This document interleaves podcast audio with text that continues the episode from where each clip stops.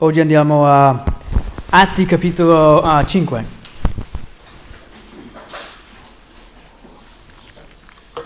Per sicurezza non abbiamo messo le Bibbie di, de, de, di qua per tutti, per non uh, girare cose. Quindi se hai la Bibbia oppure sul cellulare facciamo così. Se non ce l'hai, uh, credetemi, sto leggendo dalla Bibbia e non da qualcos'altro quando, quando parlo. La settimana scorsa abbiamo visto, eravamo a Marco, Continuando la, la, serie di studi su Marco, Liberati e nuovi era il titolo del messaggio, Liberati e nuovi, abbiamo visto Gesù in autorità anche sui demoni, in autorità anche sui demoni, programmando la sua vita e il suo ministero secondo la volontà di Dio Padre, è arrivato un posto un uomo nudo, fuori di testa, posseduto, tantissimi spiriti immondi e Gesù l'ha liberato ha fatto vedere che lui è Dio e ha autorità su ogni cosa.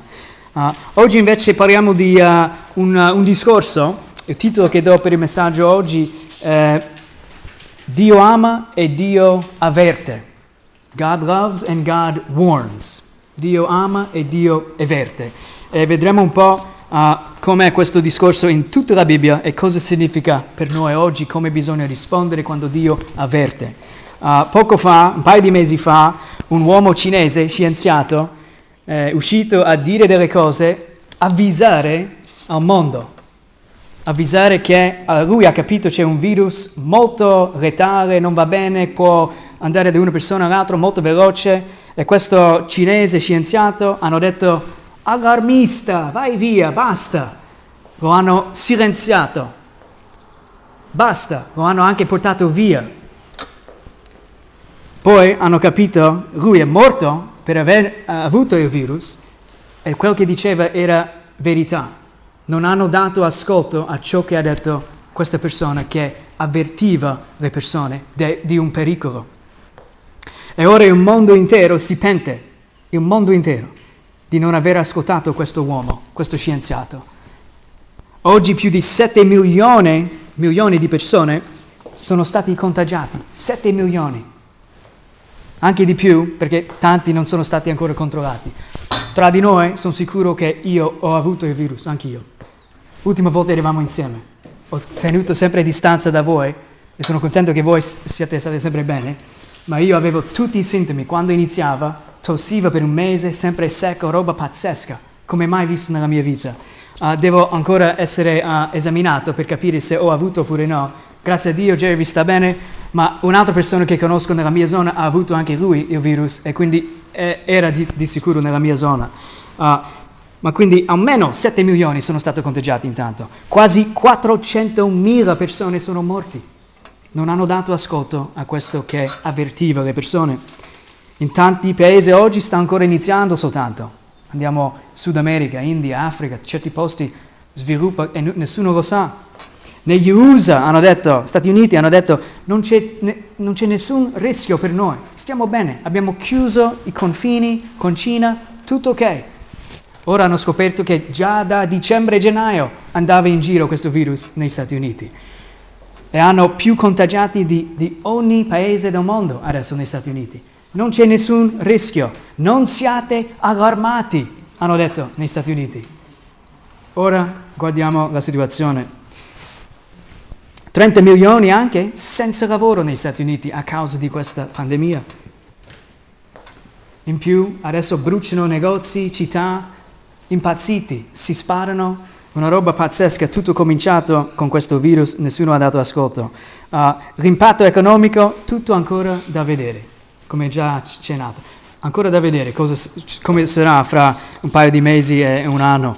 Uh, ma oggi vogliamo considerare il fatto che Dio avverte nel suo amore avverte le persone, avverte. Dall'inizio della Bibbia fino alla fine sempre sta avvertendo le persone. Ma spesso noi umani non vogliamo sentire e o dare ascolto. Siamo così.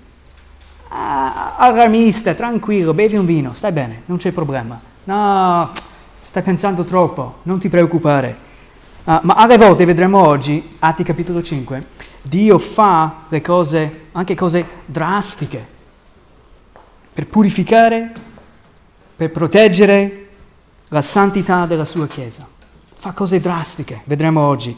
E la Chiesa di Cristo non è un club, vedremo questo oggi, è la sposa di Gesù. La luce e sale in questo mondo. Non è un club, è un posto dove dimorano i santi di Dio, quelli salvati per adorare il Signore, essere sale e luce al mondo, ricevere benedizioni dal Signore e spargere la buona notizia. Andiamo velocemente a Genesi 2, non dovete cercare se, perché vado rapidamente su un paio di versetti qui e poi arriviamo al nostro testo di oggi, Atti 5. Genesi 2 comincia il primo avvertimento da Dio nel suo amore per la sua creazione, umani, noi, dà un avvertimento all'inizio della Bibbia. Genesi 2, 15 a 17. Dio il Signore prese dunque l'uomo e lo pose nel giardino di Eden perché lo lavorasse e lo custodisse. Dio il Signore ordinò all'uomo, mangia pure da ogni albero del giardino, è tutto per voi, mangiate. Ma dell'albero della conoscenza del bene e del male non ne mangiare. Avvertimento, subito, non ne mangiare. Non è per voi questo. Perché nel giorno che tu ne mangerai, certamente morirai. Sono stati avvertiti. E cosa succede? Allarmista, allarmista, lasciamolo stare. No, non è così. Satana entra, cerca di distruggere questo rapporto tra Dio e uomo come Satana entra anche nelle chiese oggi per distruggere, dividere eh, e così via. Hanno ascoltato il nemico, non hanno obbedito all'avvertimento che Dio ha dato e di conseguenza ognuno di noi soffre oggi, il mondo soffre oggi. Il motivo per cui c'è un virus non è perché un scienziato ha avvertito e non hanno ascoltato, è perché il peccato è entrato nel mondo portando la rovina. Ogni cosa è contaminata, ogni cosa è rovinata. La morte esiste perché il peccato è entrato nel nostro mondo. Non hanno ascoltato un avvertimento e tocca a tutti noi adesso. E per questo la tua vita oggi è difficile. È per questo. Alla fine della Bibbia, Apocalisse 21, ultimi avvertimenti da Dio. All'inizio, alla fine e in tutta la Bibbia, quasi ogni capitolo della Bibbia c'è un avvertimento da Dio per noi. Apocalisse 21, 5 e 8 dice così, e colui che siede sul trono disse, cioè Gesù disse, ecco io faccio nuove tutte le cose. Poi mi disse, scrivi perché queste parole sono fedeli e veritiere.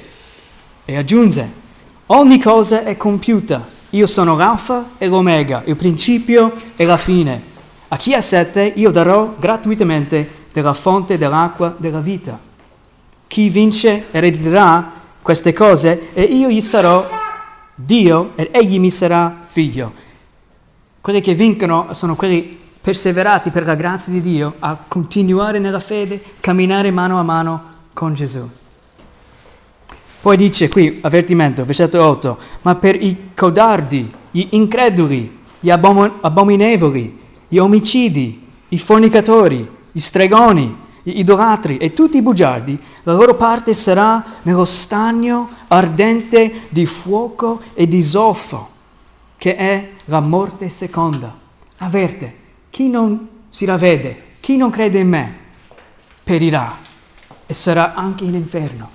Gesù ama, Dio ama e Dio avverte. Sarebbe non amore se non ci avverte e poi succede, ma ci avverte in continuazione. E tocca a noi rispondere all'avvertimento. L'ultimo capitolo di Apocalisse 22, 18-21, ancora uno da io lo dichiaro e chiunque ode le parole della profezia di questo libro, se qualcuno vi aggiunge qualcosa alla Bibbia, Dio aggiungerà ai suoi mali i flagelli descritti in questo libro. Se qualcuno toglie qualcosa dalla, dalle parole del libro di questa profezia, Dio gli toglierà la sua parte dell'albero della vita e della santa città che sono descritti in questo libro. Colui che attesta queste cose dice sì, vengo presto. Amen. Vieni Signore Gesù, la grazia del Signore Gesù sia con tutti. Avvertimento ancora.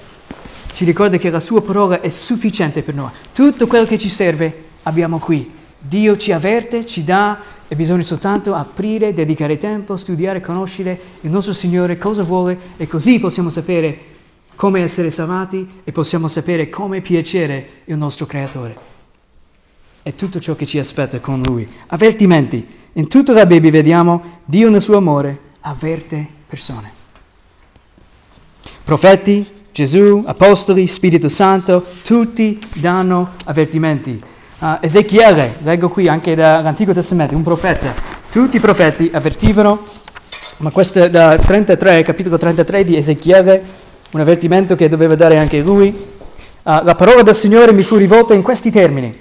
Figlio di uomo, parla ai figli di, del tuo popolo e di loro, quando io fa, farò venire la spada contro un paese e il popolo di quel paese prenderà in mezzo a sé un uomo e se lo stabilirà come sentinella, ed egli vedendo venire la spada contro il paese, suonerà il corno e avvertirà il popolo, se qualcuno pur ed- udendo il suono del corno non se ne cura e la spada viene e lo porta via, il sangue di quel tale sarà sopra il suo capo.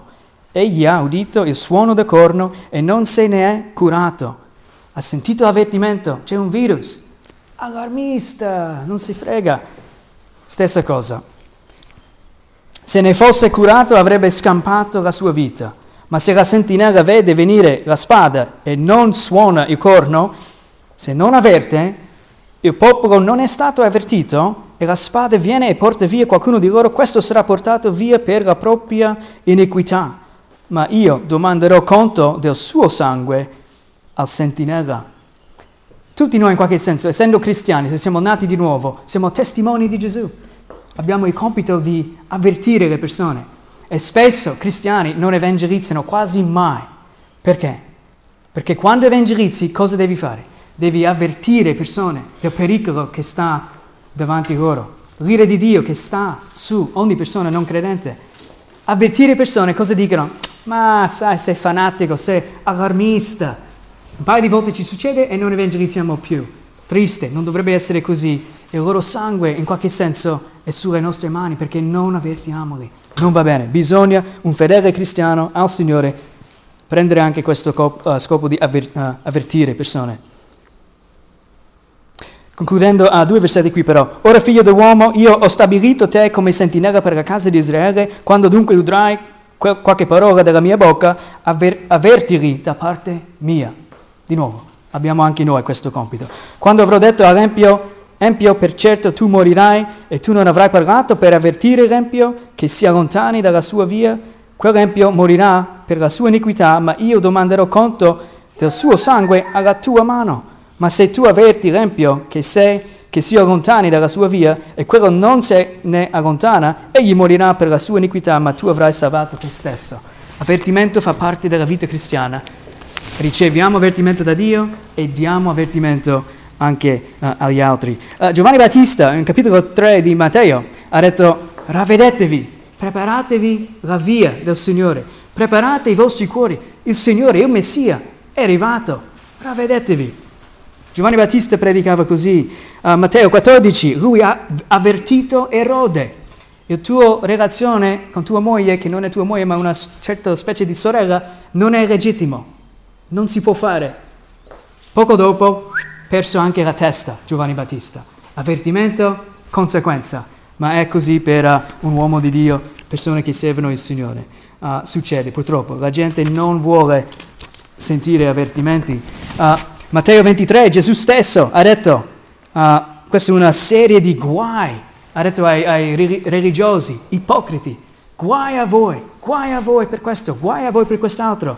Uh, e poi dice scribi e farisei, ipocriti, stolti, ciechi, serpenti, razza di vipere. Questo è il nostro Gesù che parla, avverte le persone. Bisogna ogni tanto essere avvertito e Gesù l'ha fatto, ci insegna questo. Luca 13, 3, No, vi dico, dice Gesù, ma se non vi ravvedete, perirete tutti allo stesso modo. La prima cosa predicato Gesù, ravvedetevi, è un avvertimento. In continuazione bisogna noi ricordare, ci ama e ci avverte il nostro Dio. Ci ama così tanto, ci avverte. Come un figlio che sta per fare una stupidaggine, avvertiamo, no, no, non fare così, cadrai, cadrai e colpisci la testa, non va bene. Avvertimenti servono se amiamo. E in ultimo qui Gesù Matteo 23 ci dice Gerusalemme, Gerusalemme, che uccidi i profeti e rapidi quelli che ti sono mandati. Quante volte ho voluto raccogliere i tuoi figli, come la chioccia raccoglie i suoi pulcini sotto le ali, e voi non avete voluto. Ecco, la vostra casa sta per esservi lasciata deserta. Infatti vi dico che da ora in avanti non mi vedrete più finché non direte benedetto, benedetto colui che viene nel nome del Signore. Apostoli avvisavano, come il loro maestro Gesù, sono mandati anche loro messaggeri predicare la buona notizia e avvertire. Atti 20, sentiamo l'Apostolo Paolo, il vostro sangue, avendo in mente di sicuro Ezechiele, il vostro sangue non è sulle mie mani, diceva. Dice così, e ora ecco, io so che voi tutti fra i quali sono passato predicando il regno, non vedrete più la mia faccia. Perciò io dichiaro quest'oggi di essere puro del sangue di tutti, perché non mi sono tirato indietro ad annunciarvi il consiglio pieno di Dio. Un'altra volta, primo Corinzi, andiamo a vedere questo, Primo Corinzi, l'Apostolo di nuovo doveva avvertire. Corinzi erano sinceri credenti, ma una chiesa uh, quasi un disastro come chiesa. Persone molto pagani, portavano cose della cultura dentro la chiesa, litigavano tra di loro uh, con gelosia, volendo i doni di altri, tanta confusione, ma eh, anche falsi profeti che venivano, falsi insegnanti, falsi uh, super apostoli, come diceva Paolo, a un certo punto doveva anche correggere il modo in cui prendevano il pane e il vino, la Santa Cena. Leggiamo questo da uh, 1 Corinzi 11, 27 e 32. Perciò chiunque mangerà il pane o berrà dal calice del Signore indegnamente sarà colpevole verso il corpo e il sangue del Signore. Ora ciascuno esamini se stesso e così mangia del pane e beve del calice. Poiché chi mangia e beve, mangia e beve un giudizio contro se stesso se non discerne il corpo del Signore. Per questo motivo molti fra voi sono infermi e malati e parecchi muoiono. Alle volte Dio fa cose drastiche per avvisare il suo popolo. Questo non va bene devo uccidere alcuni di questi corinzi per far vedere io voglio santa la mia chiesa. Non è un club, è santo, deve essere santa la chiesa. Ora, se esaminassimo noi stessi, non saremmo giudicati, ma quando siamo giudicati siamo corretti dal Signore per non essere condannati con il mondo. Avvertimenti da, dagli apostoli. Tutti loro hanno avvertito, poi hanno sofferto, lapidati, in prigione, frustrati, inchiodati anche sulla croce, tagliato la testa. Avvertimento, sofferenza, avvertimento ancora era il compito, in poche parole, degli apostoli uh, fino alla morte per amore di Gesù e per vedere altri salvati. Questo è l'amore di Dio per noi, ci avverte. Tristemente, quelli che avvertono spesso non vengono ascoltati e spesso vengono uccisi. Successo ai servitori in tutta la Bibbia dall'inizio alla fine, quelli che avvertivano, profeti di Dio, la maggior, la maggior parte di loro uccisi, non ascoltati, preso in giro. È ancora così oggi purtroppo per i servitori di Dio che evangelizzano in questo mondo, vengono maltrattati, non ascoltati, non ascoltati. È triste, ma è la realtà. Ora arriviamo finalmente a Atti, il nostro testo per oggi. Scusate la lunga eh, entrata per questo testo, uh, ma Atti, cominciamo dal versetto, uh, uh, capitolo 4, versetto 32, e arriviamo a capitolo 5, versetto 15. È una scena qui.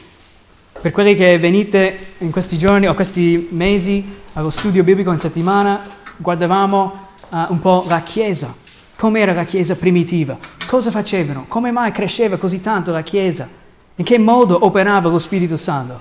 In che mezzi operava lo Spirito Santo per far crescere la sua Chiesa? Ma questo brano qui non abbiamo visto ancora, ma credo che sia importante per noi oggi, ricordando che Dio avverte perché Dio ci ama. Leggiamo il testo e guardiamo un po'. Cominciamo a versetto 32, capitolo 4. La moltitudine di quelli che avevano creduto era di un solo cuore e di un'anima sola. Meraviglioso, così che dovrebbe essere.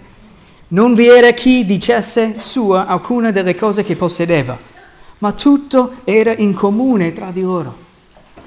Gli apostoli con grande potenza rendevano testimonianza della risurrezione del Signore Gesù e grande grazia era sopra di loro. Una bellissima scena qui, unità tra i credenti, Cristo al centro di tutto, Spirito Santo operando, salvando persone, persone sanamente salvate, rigenerati, amano Dio, obbediscono Dio, condividono ogni cosa in comune. Sono qui per il mio Signore, ecco perché vivo. Devo glorificare il mio Signore, anche tu, ah bene bene, allora ciò che ho io è tuo, ciò che hai tu è mio, ok bene bene, aiutano a vicenda.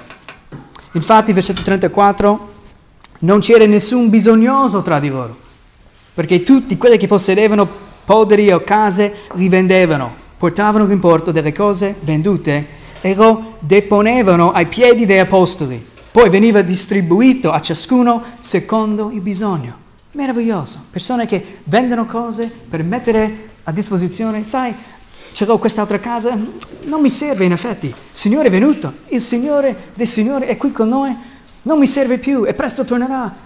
Ma vendiamolo per poter aiutare tutti a stare al meglio possibile, così possiamo essere una testimonianza in questo mondo. Sale luce insieme. Grandiose queste cose. Versetto 36. Or Giuseppe, soprannominato dagli apostoli Barnaba, che tradotto vuol dire figlio di consolazione, Levita, cipriota di nascita, avendo un campo, lo vendette e ne consegnò il ricavato deponendolo ai piedi degli apostoli. Barnaba capisce, non mi serve più, vendo questa cosa, voglio dare a tutti noi, se posso essere di aiuto. Grande opera del Signore. Grande grazia era su di loro e questa è una dimostrazione di grande grazia. Ciò che è bene per tutti voglio fare. Grazia, è una grazia, è un'opera di Dio. Ora arriviamo alla scena importante per oggi, Anania e Safira, capitolo 5. Non so se avete mai letto questa storia, ma spaventa un po'. È da considerare. Ma un uomo di nome Anania, con Safira, sua moglie, vendette una proprietà, tenne per sé parte del prezzo, essendone consapevole anche la moglie, e un'altra parte lo consegnò deponendola ai piedi degli apostoli. Ma Pietro disse, Anania, perché Satana ha così riempito il tuo cuore da farti mentire allo Spirito Santo, a trattenere parte del prezzo del... come si pronuncia questo? Podere o podere? Podere. Podere, podere. grazie. E poi fa una serie di domande qui Pietro, ma già un paio di cose importanti velocemente da, da capire. È possibile, qui non, non, nessuno lo sa se erano veri credenti questi oppure no, se erano ipocriti cercando di entrare nella Chiesa per qualche motivo, mandati da Satana per dividere la Chiesa, nessuno lo sa, oppure se erano credenti veramente salvati, veramente nati di nuovo e solo sono stati, hanno sentito una bugia da Satana, un'idea da Satana incitato da Satana e invece di negare questa idea hanno accettato come Adamo e Eva, ah ok, frutta, sì, ok, accettiamo, mangiamo questa frutta. Forse era così. Uh, io sono convinto personalmente che erano veri credenti, perché non era nessun guadagno essere in mezzo alla Chiesa, se non eri un credente, era pericolosa all'epoca. In ogni caso uh, hanno venduto, forse volevano ciò che aveva Barnaba. Barnaba ha fatto per, gra- eh, per la grazia di Dio una cosa sincera. Questi vedono, lui è molto rispettato. Wow, anche noi vogliamo questo, vogliamo avere qualcosa, vogliamo essere importanti nella Chiesa. Cercano di fare ugualmente, ma mentiscono allo Spirito Santo. Qui abbiamo anche un'affermazione che lo Spirito Santo è Dio e lo Spirito Santo è una persona, fa parte della Trinità. Tutti quelli che negano la per- persona dello Spirito Santo, come testimoni di Geova, che dicono è una forza soltanto, si sbagliano perché non capiscono versetti come questi che sempre danno un'identità, una personalità anche allo Spirito Santo. Se Dio Spirito Santo non è persona, non puoi mentire allo Spirito Santo, ma in questo caso è chiaro. Uh, e quindi dice un paio di domande qui, se questo non si vendeva, non restava tua? Cioè non eri obbligato a vendere questa cosa, vero? Certo, e una volta venduto il ricavato non era a tua disposizione? Potevi fare quello che volevi con quei soldi. Potevi semplicemente dire abbiamo deciso con gioia dedicare questo per cento alla Chiesa. e, e teneremo quest'altro per cento per noi, per qualche altro, altro progetto. Ecco, ma non hanno ragionato così. E dice qui, tu non hai... Uh, uh, uh, ok, perché ti sei messo in cuore questa cosa? Satana, vediamo qui, Satana ha dato un'idea a loro. Capita a noi alle volte, un'idea. Purtroppo spesso, se non siamo radicati nella parola, nella vita cristiana, con il Signore, con la Chiesa, un'idea viene e iniziamo a giustificare, pensare, ah sì sì, non è male l'idea, ok. Satana ha fatto una cosa e qui perché ti sei messo in cuore questa cosa? Sono andati d'accordo. Va bene, yeah, ok, buona idea. Erano colpevoli. Tu non hai mentito agli uomini, dice Pietro, ma a Dio. Anania, udendo queste parole, cade e spirò. Cosa significa? Dio fa cose drastiche quando serve. Non vuole rovinato la sua Chiesa e purifica. Se serve, uccide persone per fare una lezione. Questo è il nostro Dio. Ama la sua Chiesa così tanto. Non permette certe cose. A un certo punto dice basta. È così preziosa, è la mia sposa, mai permetterò questa roba di entrare nella mia chiesa e rovinare tutto. Satana cercava sin dall'inizio entrare, è entrato al giardino, il popolo di Dio sempre per ingannare e anche nella chiesa da subito cercando di sviare. Quasi tutte le lettere, epistoli, le abbiamo nella Bibbia, Nuovo Testamento. Come mai sono scritti? Perché Satana agiva per infiltrare le chiese, dividere, distruggere e rovinare e sviare tante persone. Succedeva già qui e Dio ha ucciso, il nostro Dio santo, buono, può fare come vuole, il suo modo non è come il nostro, è perfetto in tutto quello che fa, è giusto in tutto quello che fa. Ha detto no, preferisco portarli con me, ucciderli adesso, che averli rovinare la testimonianza di questa Chiesa. E Dio fa cose drastiche. L'ha fatto qui. E cosa succede? Gran timore prese tutti quelli che udirono queste cose. I giovani, alzatisi, ne avvolsero il corpo e, portatolo fuori, lo seppellirono. Un giudizio divino di Dio. Era normale, quando succede, Israeliti porta via subito quella persona, è sporco. Dovevano subito seppellire questa persona. Versetto 7. Circa tre ore dopo sua moglie, non sapendo ciò che era accaduto, entrò. E Pietro, rivolgendosi a lei, dimmi, lei disse, avete venduto il po- po- podere. pertanto? Ed ella rispose, sì, pertanto. Allora Pietro gli disse, perché vi, vi siete accordati a tentare lo Spirito del Signore? Questi non, hanno, non hanno ragionato bene. È Dio onnipotente di cui stiamo parlando. Dio santo, santo, santo. Dio onnisciente, Dio onnipresente, Dio onnipotente. Hanno pensato di poter menta- mentire e Dio non, non, si, non si accorge. Incredibile, una roba pazzesca. Tentare lo spirito del Signore. Ecco i piedi di quelli che hanno seppellito tuo marito sono alla porta e porteranno via anche te. Ed ella in quell'istante cade ai suoi piedi e spirò. Boom, morto. Opera di Dio, gloria di Dio, salvezza della sua Chiesa, pura la sua Chiesa, avvertimento. Dio ama e Dio avverte. Forse alcuni di noi penserebbe, ah mio Dio non farebbe mai così. Considera chi è il tuo Dio. Il Dio della Bibbia fa queste cose. Ama così tanto. È disposto a fare qualsiasi cosa per proteggere la sua Chiesa. Ed è un bene, è un bene. Ed era in quell'istante cade, ok, abbiamo letto, uh, allora un gran timore venne su tutta la chiesa, versetto 11. Un gran timore venne su tutta la chiesa e su tutti quelli che udivano queste cose. Tutti quelli che udivano. Gran timore. Reverenza per Dio. Reverenza. Non si scherza in chiesa, non si scherza con Dio. Non è un club. Dio non vuole queste cose.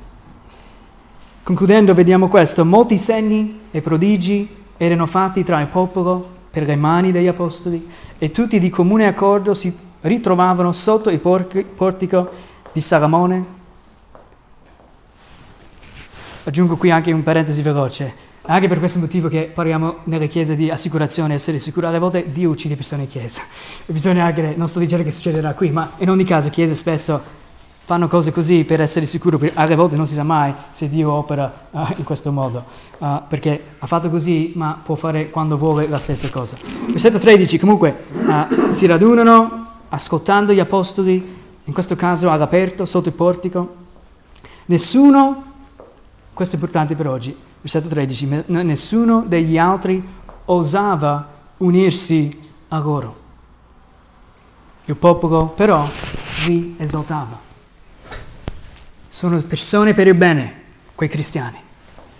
Fanno cose buone, aiutano altre persone, amano e si amano a vicenda. Ma se vai lì, ragazzo, forse non tornerai. Muoiono anche lì se scherzano con Dio. Nessuno degli altri osava unirsi a loro. E oggigiorno, non tanto qui in Italia, ma spesso negli Stati Uniti, fanno scene, fanno spettacoli per attirare gente alla Chiesa. Fumo, luci, tante cose. Grande scena per attirare il mondo. Essere come il mondo così si sentono bene anche in Chiesa. Lasciamo il Signore giudicare se è bene o no. Ma in ogni caso, come faceva crescere Dio la sua Chiesa? Alle volte la persecuzione. E attraverso la persecuzione la Chiesa cresceva. Altre volte Dio doveva uccidere anche un credente se serviva per far crescere la sua Chiesa. E l'ha fatto qui. Uh, la gente non osava unirsi a loro. Se venivano in chiesa era perché hanno capito non ho altro che Gesù. Lui è la mia vita, lui è il mio tesoro. Voglio lui, lascia stare il resto. Ho bisogno di lui, ho bisogno di salvezza sono salvati, rigenerati, vengono in chiesa, anche se è pericoloso, perché amano davvero il Signore. Per loro non era un club, nessuno osava andare nella chiesa qui in questo tempo. E sempre di più si aggiungevano uomini, donne in gran numero che credevano nel Signore. Dio operava purificando la sua chiesa, tutti con un timore buono e santo, adorando Dio. Dio felicemente aggiungeva a loro numero. Niente è cambiato, è ancora così che funziona. E ringraziamo Dio per la sua misericordia che nessuno di noi finora è stato ucciso. Grande, grande misericordia. Perché ognuno di noi siamo venuti in chiesa almeno una volta, non in modo giusto, non per motivi giusti. Giocando, scherzando con, con Dio. È misericordioso verso tutti noi non serve finire il testo lì, un paio di cose soltanto per concludere, considerando ciò che Dio è disposto a fare per amore di noi, per amore della sua Chiesa, per purificare, tenere pura la sua Chiesa. La chiamata alla santità, chiamata a non scherzare con Dio. Primo Pietro 1, 15, 16. Ma come colui che vi ha chiamati è santo, anche voi siate santi in tutta la vostra condotta. Poiché sta scritto, siate santi perché io sono santo. Tessalonicesi 2:12. Abbiamo esortato, confortato e scongiurato ciascuno di voi a comportarsi in modo degno di Dio, che vi chiama al suo regno e alla sua gloria. Colossesi 1:10 perché camminiate in modo degno del Signore, per piacergli in ogni cosa, portando frutta in ogni opera buona e crescendo nella conoscenza di Dio. Siamo chiamati alla santità, siamo chiamati a vivere il tempo che ci rimane per Lui, per il Signore. È degno di avere ogni parte di noi. Filippesi 1,27, soltanto, dice Paolo, comportatevi in modo degno del Vangelo di Cristo affinché sia che io venga a vedervi, sia che io resti lontano, senta dire di voi che state fermi in uno stesso spirito, combattendo insieme con un medesimo animo per la fede del Vangelo.